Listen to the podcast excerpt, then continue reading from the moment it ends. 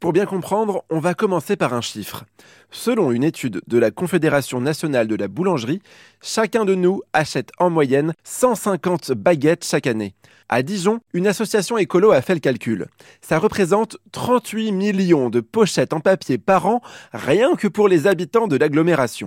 Dans la Creuse, à Pontarion, un couple de boulangers a décidé d'arrêter de distribuer des emballages. Et 80% de leurs clients ont adhéré à la démarche. Bon, il faut dire que les artisans ont assorti leur initiative d'une promo alléchante. 10 baguettes achetées sans leur pochette égale une baguette offerte. Nombreux sont ceux à avoir rapidement pris le pli et à venir dorénavant avec leur sac en tissu ou simplement avec euh, les mains propres. Pratique pour entamer le crouton d'une baguette bien chaude sur le chemin de la maison.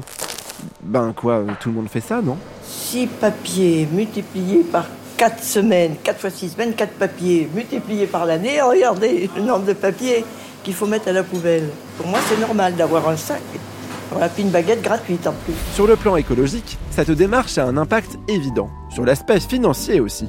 Un sachet d'emballage conditionné en boîte de 1000 pièces coûte environ 3 centimes. Pour une baguette vendue 1,20€, c'est 2% du prix de vente. À l'heure où l'énergie et les matières premières augmentent pour les boulangers, la moindre économie est bonne à prendre pour éviter de répercuter la hausse sur les clients.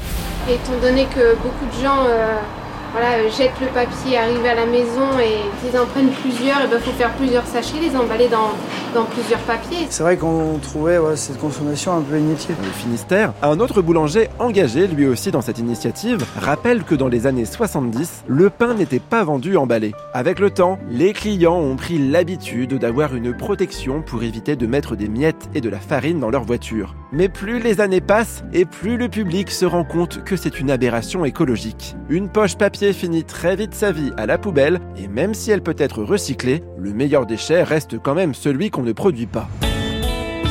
Vous avez le pouvoir d'agir dès aujourd'hui en refusant la pochette papier pour votre baguette et en apportant votre propre sac. Pour les pains tranchés, le sachet semble encore indispensable, mais vous pouvez déjà refuser le scotch ou le fil de fer utilisé pour la fermeture afin de recycler l'emballage dans le sac jaune ou dans votre composteur. Agir, c'est facile, il suffit juste de changer ses habitudes. Perso, je suis emballé.